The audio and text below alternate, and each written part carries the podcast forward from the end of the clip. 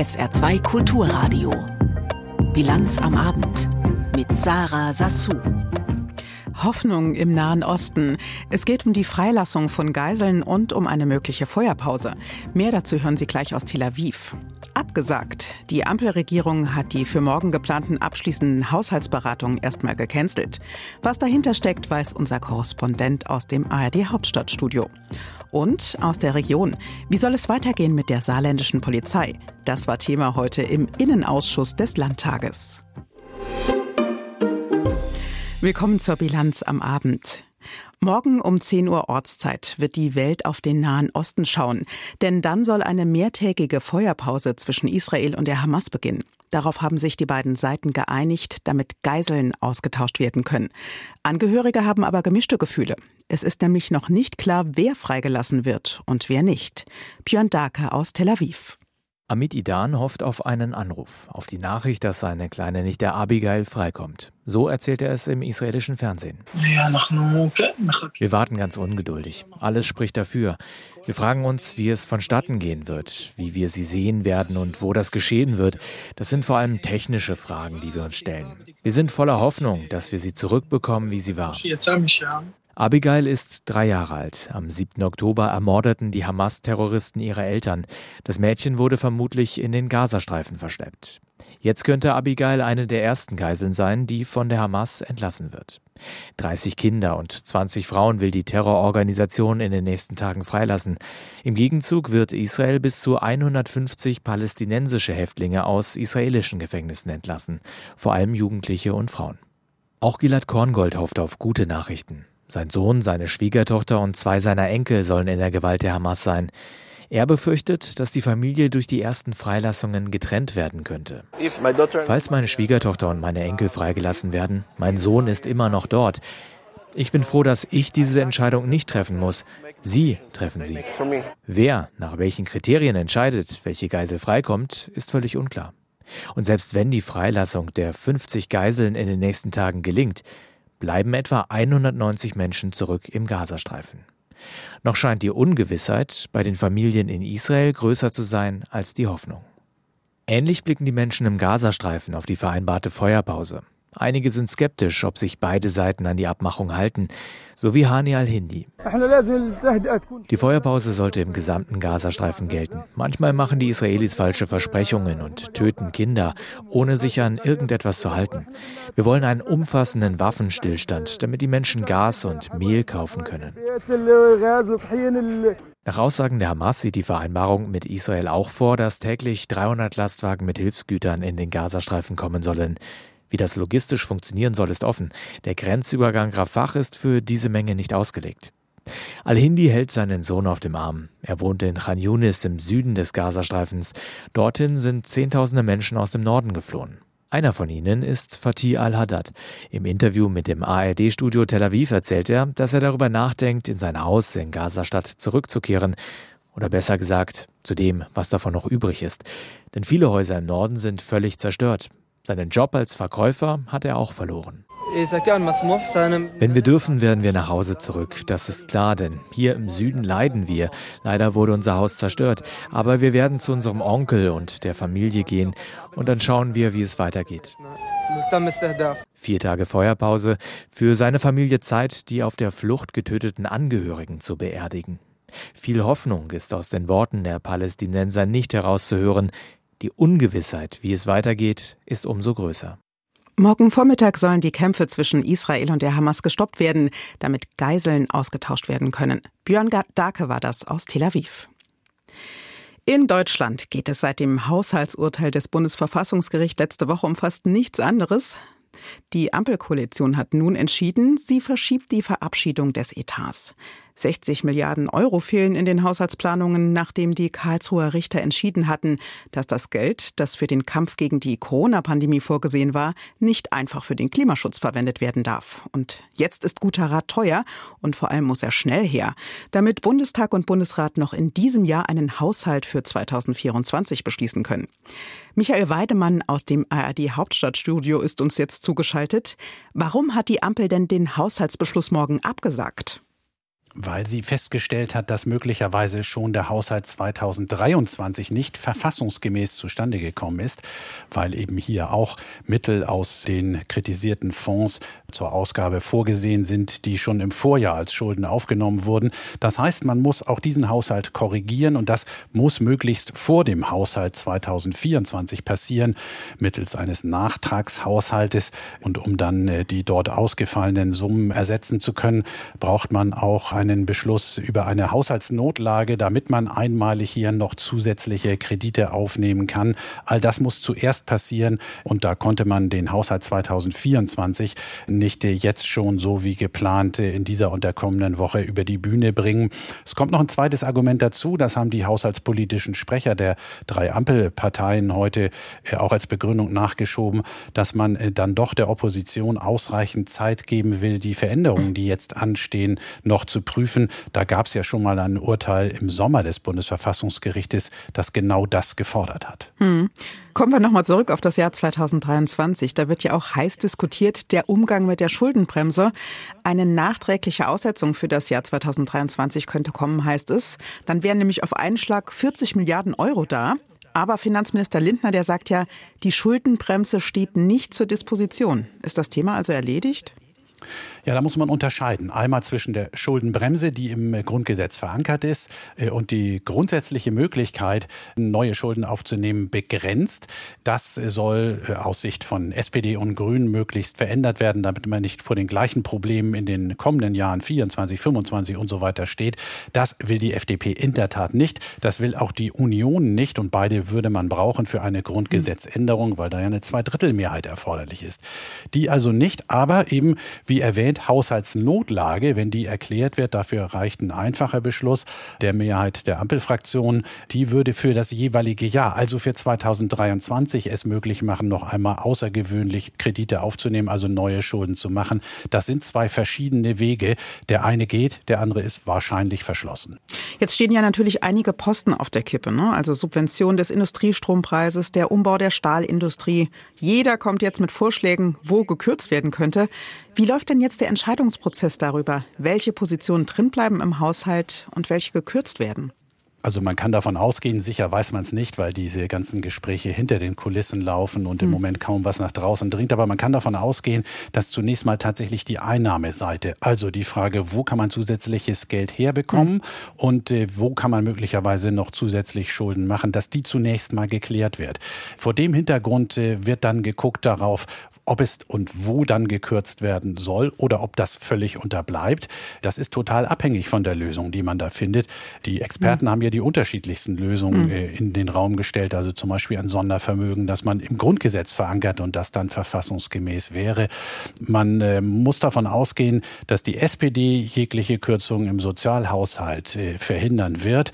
Das wird eher nicht kommen ob dann äh, die Subventionen für die Wirtschaft, die den Umbau hin zu einer klimagerechten Produktion ermöglichen, ob die kommen oder in Frage stehen, das ist tatsächlich offen. Und direkte Subventionen sind ja immer Gegenstand der Debatte von Haushaltsberatungen. Ob das Paket auch nochmal neu aufgeschnürt wird, man weiß es heute nicht. Mhm. Da stellt sich natürlich jetzt auch die Frage, wie krisenfest ist denn die Ampelkoalition? Aus dem FDP-geführten Finanzministerium hieß es heute, diese große Herausforderung werde die Bundesregierung bestehen. Und zugleich haben ja FDP-Mitglieder aus Kassel einen Antrag auf eine Mitgliederbefragung lanciert. Die nötigen 500 Unterschriften haben sie schon zusammen.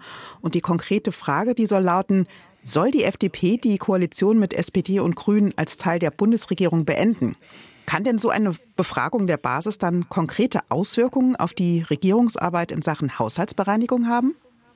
Also sie hat indirekt natürlich Wirkung, weil der Druck noch einmal erhöht wird von liberaler Seite auf SPD und Grüne, sich da zu bewegen. Der Druck wird aber nicht so groß sein, dass sich da grundsätzlich Positionen verändern. Hm. Sollte sie erfolgreich sein, dann äh, würde das bedeuten, dass äh, die Führung der FDP zwar nicht aus der Koalition ausscheiden muss, laut Satzung der FDP, aber äh, sie es kaum vermeiden kann, dies zu tun. Auf der anderen Seite haben sich jetzt schon führende FDP-Mitglieder dazu geäußert und gesagt, äh, macht das so nicht. Äh, wir sind in dieser Koalition gut aufgehoben. Wolfgang Kubicki zum Beispiel sagt, äh, dass wir hm. dann bei einer möglicherweise anstehenden Neuwahl auch gut abschneiden. Das steht tatsächlich in den Sternen. Wir stehen dann eher so da, als wären wir aus der Verantwortung geflüchtet. Das Gespräch mit Michael Weidemann aus unserem ARD-Studio in Berlin haben wir kurz vor der Sendung aufgezeichnet. Kommen wir zurück nach Europa genauer gesagt in die Niederlande. Ausziehen aus dem Elternhaus, umziehen in eine andere Stadt. Das kann in den Niederlanden ziemlich schwierig sein. Die Wohnungsnot ist dort nämlich ziemlich groß. So groß, dass man oft jahrelang auf eine Mietwohnung warten muss, wenn man sie dann überhaupt sich leisten kann. Das Thema Wohnungsnot könnte deswegen auch entscheidend sein bei der vorgezogenen Parlamentswahl, die heute in den Niederlanden stattfindet. Andreas Meyer-Feist berichtet. Der Wohnungswahnsinn ist sichtbar in Amsterdam, der größten Stadt der Niederlande mit 820.000 Einwohnern. Die Mieten steigen, kaufen fast unmöglich. Eine 60 Quadratmeter große Zwei-Zimmer-Wohnung kostet bis zu 600.000 Euro. Gleichzeitig wurden noch im vergangenen Jahr Sozialwohnungen privatisiert. Nach der Devise, der freie Markt wird es schon richten. Tot slot de gemeente. Die Stadt muss endlich Zähne zeigen, fordert Melissa Kutuzis von der Bürgerinitiative Wohnprotest auf einer der vielen Kundgebungen. Mehr als 3000 Menschen in der Stadt arbeiten ganz normal, sind aber trotzdem notdürftig in Häusern untergekommen, die zum Abriss bestimmt sind. Darunter viele Alleinerziehende, die nach der Trennung keine Wohnung mehr gefunden haben. Die Misere hat die Mittelschicht längst erreicht. Alle Parteien haben das Thema ganz nach oben gesetzt. Der Rechtspopulist Gerd Wilders fordert einen Einwanderungsstopp. Er ist enorme Overlast in Nederland. Warum lassen wir alle rein? Warum diskriminieren wir unsere eigenen Bürger, die keine bezahlbaren Wohnungen bekommen? Diskriminieren wir unsere eigenen Nederlander? Wilders liegt in den Umfragen knapp hinter der bisherigen liberalen Regierungspartei von Mark Rutte, der nicht mehr antritt. Die kurdischstämmige bisherige Justizministerin Dilan Yeşilgöz will ihm nachfolgen, muss sich aber mit Fehlern der Vergangenheit herumschlagen. Wat ik al een hele tijd zeg en overigens ook andere. Vieles wurde nicht gut gemacht. Dann schlagen die Leute Alarm. Und dann musst du auch zuhören und handeln. Moet je ook handelen. En dat is absoluut zelfreflectie. Unter Mark Rutte waren Wohnungsbauprogramme gestrichen worden. Im nach Malta dicht besiedelsten Land Europas mit rund 18 Millionen Einwohnern sollte der Markt für ein Gleichgewicht zwischen Angebot und Nachfrage sorgen. Wir sehen, dass er große Probleme zijn met gezinnen en ook met kinderen. Wir sehen, dass es für Familien und Kinder große Probleme gibt. Das bedeutet, dass sie, wenn sie eine Familie gründen, nicht wirklich ein Haus finden, das sie mieten oder vielleicht später kaufen können, weil sie einfach nicht da sind. Und wenn sich Paare wieder trennen wollen, dann ist es schwer für beide ihre eigene Wohnung zu finden. Of als bijvoorbeeld die ouders uit elkaar gaan, dat ze niet allebei een eigen appartement kunnen vinden. Peter Omzicht tritt mit einer neu gegründeten Partei an, die gerade hier Verbesserungen verspricht. In den Vorwahlumfragen lag er zeitweise an der Spitze. Auch die Sozialisten gehen mit dem Thema auf Stimmenfang. Eine große Sozialwohnung kostet zwar nicht mehr als 900 Euro, gleichzeitig müsse man darauf zehn Jahre warten, kritisiert Parteichefin Lilian Mareinsen. Es ist eine gute Nachricht, dass immer mehr Parteien erkennen, dass viele Menschen in den Niederlanden die Rechnung nicht mehr bezahlen können. Was wir brauchen, ist eine Politik für die, die nicht reich sind. Ein Mietenstopp. Er. Nach einer Untersuchung der Universität Delft fehlen rund 400.000 Wohnungen im ganzen Land. In Nederland ist das normal. Die Wohnungsnot ist in den Niederlanden ganz normal geworden, warnt der Politologe Menno Hurenkamp. Der Zuzug in den Arbeitsmarkt ist enorm. Die Nachfrage nach Wohnraum ist größer als vor zehn Jahren, aber wir bauen viel weniger als damals. Jeder Wohnungsbauminister hat Besserung versprochen, aber es gab nur kleine Unterschiede. Ein paar kleine Verschille. Das Thema Wohnungsnot treibt die Menschen um. Welche Partei davon besonders profitiert bei der Wahl? Unklar. Besserung geloben inzwischen alle. Die Wohnungsnot ist eins der heißen Themen bei der Parlamentswahl in den Niederlanden. Dort wird heute noch bis 21 Uhr gewählt. Pestizide. Für die einen sind sie aus der Landwirtschaft nicht wegzudenken, für die anderen gehören sie dringend auf die Verbotslisten. Jetzt hat sich die EU noch mal mit dem Thema auseinandergesetzt. Aus Straßburg Sabrina Fritz. Abgelehnt. Das Ergebnis war eindeutig. Die Mehrheit der EU-Abgeordneten wollen weiter chemische Unkrautvernichtungsmittel einsetzen. Sarah Wiener, Promi-Köchin und Europaabgeordnete für die Grünen, war entsprechend enttäuscht. Ich bin sehr enttäuscht, dass so eine unselige Allianz von Agroindustrie, Lobbyisten und konservativen und rechten Politikern ähm, eine wesentliche Aufgabe nämlich Umweltgifte zu reduzieren für unsere Gesundheit, für unsere Kinder, für die Böden, für die Insekten, für unsere Lebensmittelsicherheit verhindert haben. Sie hatte den Bericht eingebracht und dafür gekämpft. Doch beim Thema Landwirtschaft, dem Kernthema der EU, flogen bereits am Tag zuvor im Parlament die Argumente hin und her wie aufgeregte Vögel. Und die Artenvielfalt ist kein Wert an sich, sondern sie ist unsere Überlebensgrundlage für Trinkwasser, für saubere Luft, für fruchtbare Böden. Und laut Umweltagentur ist einer der Haupttreiber der massive Pestizideinsatz in den Ländern der Europäischen Union. Aber ich bin gegen diesen Vorschlag, weil er in vielen Bereichen ein totales Verbot von chemisch-synthetischen Pflanzenschutzmitteln vorsieht und ähm, weil ich die Definition von sensiblen Gebieten hier für völlig ungeeignet halte. Sensible Gebiete, das sind laut dem Vorschlag des Umweltausschusses Gärten, Sport- und Kinderspielplätze und Naturschutzgebiete. Dort in der Nähe sollten in Zukunft gar keine Pestizide mehr verwendet werden. Auch das ging den Abgeordneten zu weit. Über den Einsatz von chemischen Stoffen gegen Pflanzen, Insekten oder Pilze wird seit Jahren in der EU gestritten. Die Bauernverbände befürchten Ernteausfälle, die Umweltschützer sagen, die Folgen für die Umwelt seien viel schlimmer.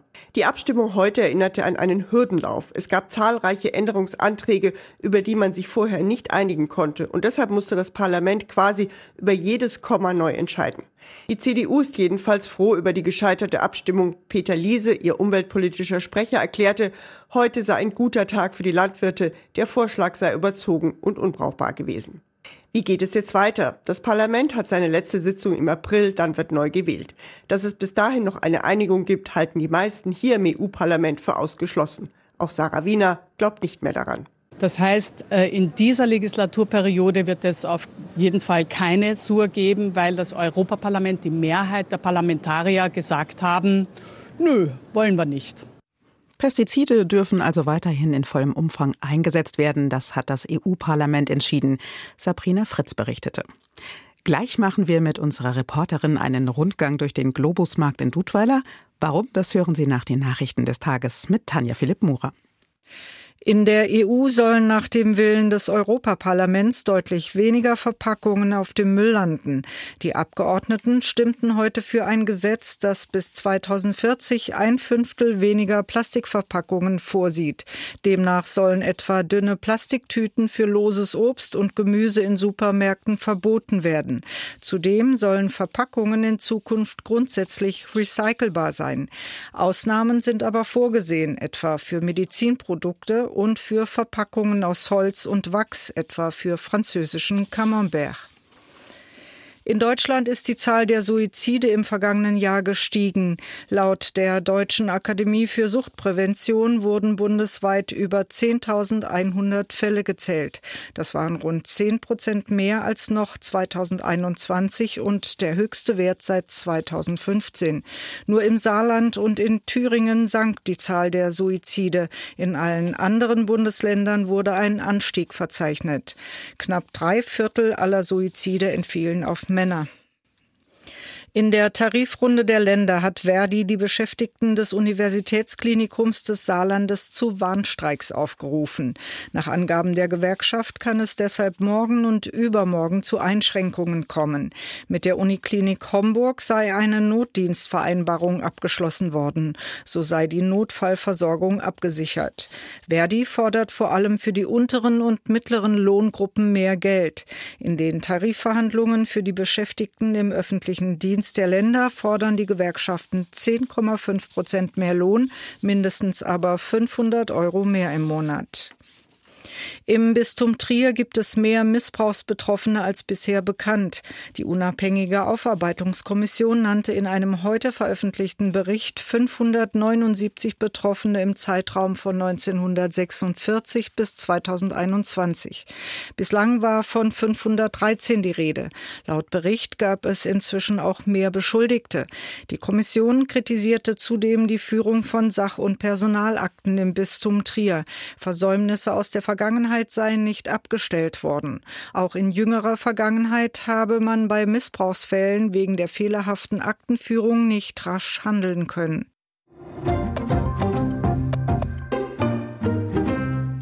SR2 Kulturradio, Sie hören die Bilanz am Abend. Der Fleischkäse weg. Er steht sinnbildlich für das St. Wendler Handelsunternehmen Globus. Aber da sind auch die Übernahmen von ehemaligen Realsupermärkten und natürlich das Engagement in Russland. Heute hat die Globus-Gruppe die Geschäftszahlen für das Jahr 2022-23 vorgestellt und Yvonne Schleinhege-Böffel war für uns dabei. Der Globusmarkt in Saarbrücken-Dudweiler, ein ehemaliger Realsupermarkt. Am Rande eines kleinen Marktrundgangs erläutert Globus-Chef Matthias Bruch zwischen Weinregal und Weihnachtsdeko die Geschäftszahlen. Das war für uns ein durchaus erfolgreiches Jahr. Wir haben uns gut behaupten können in einem Umfeld, was anspruchsvoll war, geopolitisch, gesamtwirtschaftlich. Wir haben viele neue Märkte eröffnet, auch viele neue Kunden und viel Umsatz auch dazu gewonnen. In Zahlen konkret ausgedrückt heißt das, die Globus-Gruppe konnte im Geschäftsjahr 2022-23 den Umsatz Umsatz im Vergleich zum Vorjahr um rund 11 Prozent auf 9,8 Milliarden Euro steigern. Der Gewinn vor Zinsen und Steuern lag bei rund 486 Millionen Euro.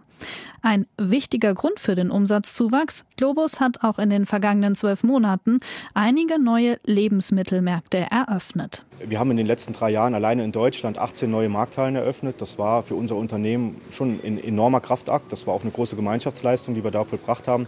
Weitere Neueröffnungen haben wir in den nächsten Monaten nicht geplant. Die Übernahme von weiteren ehemaligen Realstandorten scheint also aktuell kein Thema mehr für Globus zu sein.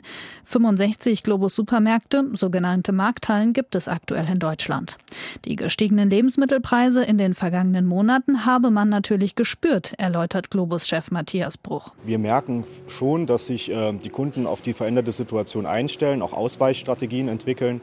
Markenartikel verstärkten Aktionen kaufen, auch stärker von der Marke zur Eigenmarke wechseln. Das merken wir schon. Da sehen wir verändertes Kundenverhalten, ähm, mit dem wir aber äh, gut zurechtkommen können, weil es halt auch unseren Stärken irgendwo entgegenkommt. Eine wachsende Zurückhaltung bei den Kunden kann Globus aktuell bei den Baumärkten ausmachen. Hier konnte man nach eigenen Angaben die Umsätze aber zumindest stabil halten. Großes Thema war für Globus in den vergangenen Monaten immer wieder das Russlandgeschäft. Nach wie vor betreibt das St. Wendler Unternehmen hier 20 Supermärkte und konnte zuletzt auch wieder Gewinne aus Russland abführen. Die Kritik daran hält, wenn auch etwas abgeschwächt an. Wir haben mit äh, Beginn des Russland-Ukraine-Krieges unsere Investitionen im Land kurzfristig und auch signifikant reduziert, konzentrieren uns dort wirklich auf unser Kerngeschäft, auf die, äh, unseren Beitrag auch zur Grundversorgung der russischen Zivilbevölkerung.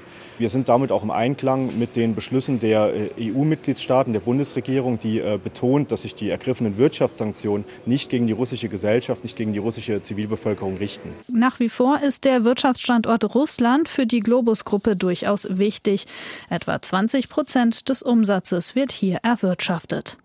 Verstärkt hat das saarländische Handelsunternehmen zuletzt seine Aktivitäten in Tschechien. 16 Lebensmittelmärkte hat Globus hier und testet auch neue Konzepte. Wir haben auch verschiedene kleine äh, Kleinflächenformate mittlerweile im Test, vor allem auch in, in, Prag und in Tschechien generell, wo wir kleine Globusmärkte testen auf 200 bis 300 Quadratmetern. Das sind alles Themen, die in der Testphase sind, die wir weiterentwickeln, wo wir aber glauben, dass es für die Zukunft ähm, tatsächlich eine schöne Wachstumsoption darstellen kann. Die Zeit der großen Expansion scheint bei Globus aber erst einmal vorbei.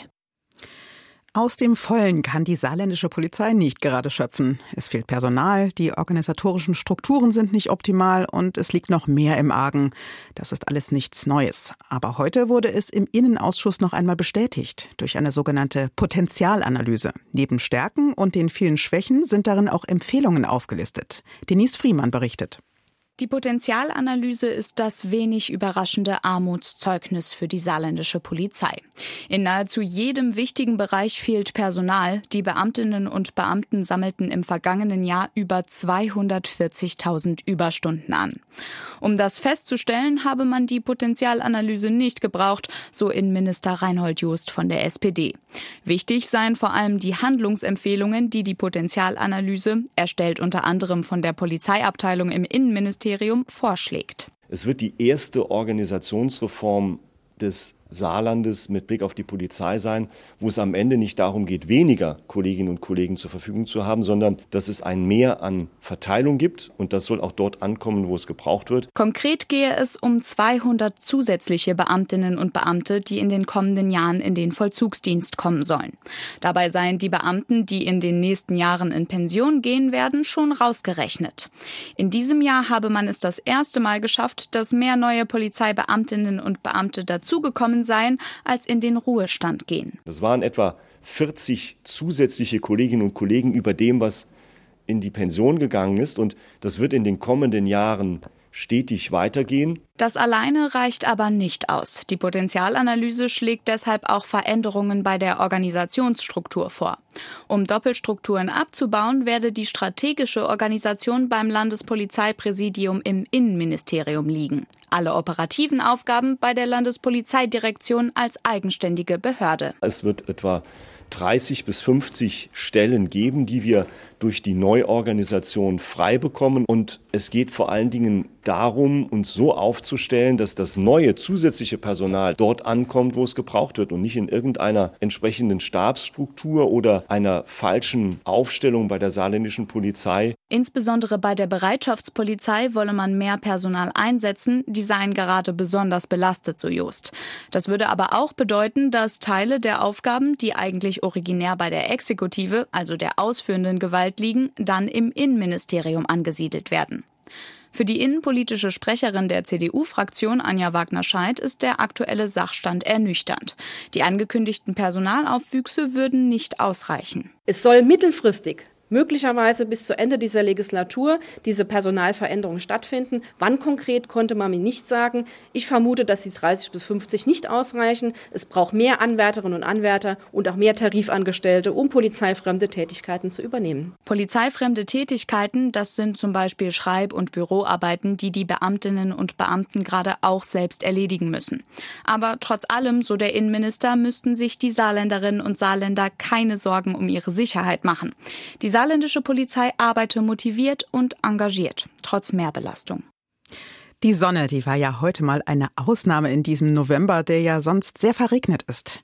Vor drei Wochen hatte das Auswirkungen auf das Fußballspiel des ersten FC Saarbrücken gegen Dynamo Dresden. Der Rasen im Ludwigsparkstadion, der stand so dermaßen unter Wasser, dass das Spiel abgebrochen werden musste. Das Problem war aber nicht nur der Regen, sondern vor allem der nicht wirklich funktionstüchtige Rasen. Und es gibt noch mehr Baustellen im frisch sanierten Ludwigspark. Frank Grundhever. Die Wasserflecken an den Wänden im Inneren des Hauptgebäudes sind deutlich erkennbar. Schläuche liegen auf dem Boden, die Maschinen laufen auf Hochtouren. Der Wasserschaden wird bearbeitet, alles wird wieder trockengelegt. Keine große Angelegenheit, sagt Saarbrückens Baudezernent Patrick Berberich. Das ist eine Kleinigkeit, die bei einem Bauvorhaben oder einer Immobilie passieren kann. Die ist zurückzuführen auf Kabelarbeiten, die stattgefunden haben. Dieser Fehler wurde beseitigt, der Schaden wird behoben und damit ist die Sache baulich erledigt. Was den defekten Lüftungsschacht angeht, habe man Risse geklebt. Auch hier sei das Problem behoben. Viele Probleme seien zu hoch gehängt, heißt es. Einzig die Spielfläche bereite wirklich echte Sorgen. Das Stadion ist voll funktionsfähig. Der Rasen bringt Herausforderungen mit sich, die wir gemeinsam angehen müssen. Seit Wochen Flickschusterei an der Spielfläche. Ein Gutachter soll nun entscheiden, was perspektivisch notwendig ist. Das Gutachten ist noch nicht finalisiert, aber wir werden uns natürlich die Ergebnisse genauer anschauen. Aber die Ergebnisse werden dazu führen, dass für den Rasen Handlungsbedarf besteht, damit diese Maßnahmen, die wir ergriffen haben, nicht als Dauermaßnahme nötig sind. Eine Option kann auch sein, dass wir hier über einen vollständigen Ersatz des Rasens sprechen. Das nächste große und seit langem leidige Thema die sogenannten Kuhweiden im Unterrang der Nordtribüne. Hier sind die unbebauten Flächen mit schwarzen Planen ausgelegt. Zukünftig sollen an diesen Stellen Sitz- oder Stehplätze entstehen. Was diese Schandflecke angeht, steht für Baudezernent Patrick Berberich fest, dass es sich hierbei um eine historische Altlast handelt, die es zu korrigieren gilt weil der Ausbau des Unterrangs damals nicht vorgesehen war. Zu den aktuellen Themen, auch zum weiteren Ausbau der Nordtribüne, will sich der Hauptmieter des Stadions, der 1. FC Saarbrücken, im Moment nicht äußern, lässt aber verlauten, dass man sich in konstruktiven Gesprächen mit der Stadt befinde und dass man zu gegebenem Zeitpunkt auch öffentlich Stellung beziehe. Der Ausbau der Gegengerade soll auch eine weitere Überdachung und die Installation von Logen beinhalten. In Kürze wollen Oberbürgermeister Konrad und FCS-Chef Ostermann Gespräche führen. Baudezernent Berberich ist bewusst, es kommt noch jede Menge Arbeit auf ihn zu. Ich habe noch die Wetteraussichten für Sie. Die Nacht wird trocken, aber kalt bei 0 bis minus 3 Grad. Morgen zeigt sich ab und zu die Sonne bei 6 bis 9 Grad. Das war die Bilanz am Abend. Ich bin Sarah Sasso. Ich wünsche Ihnen einen schönen Abend.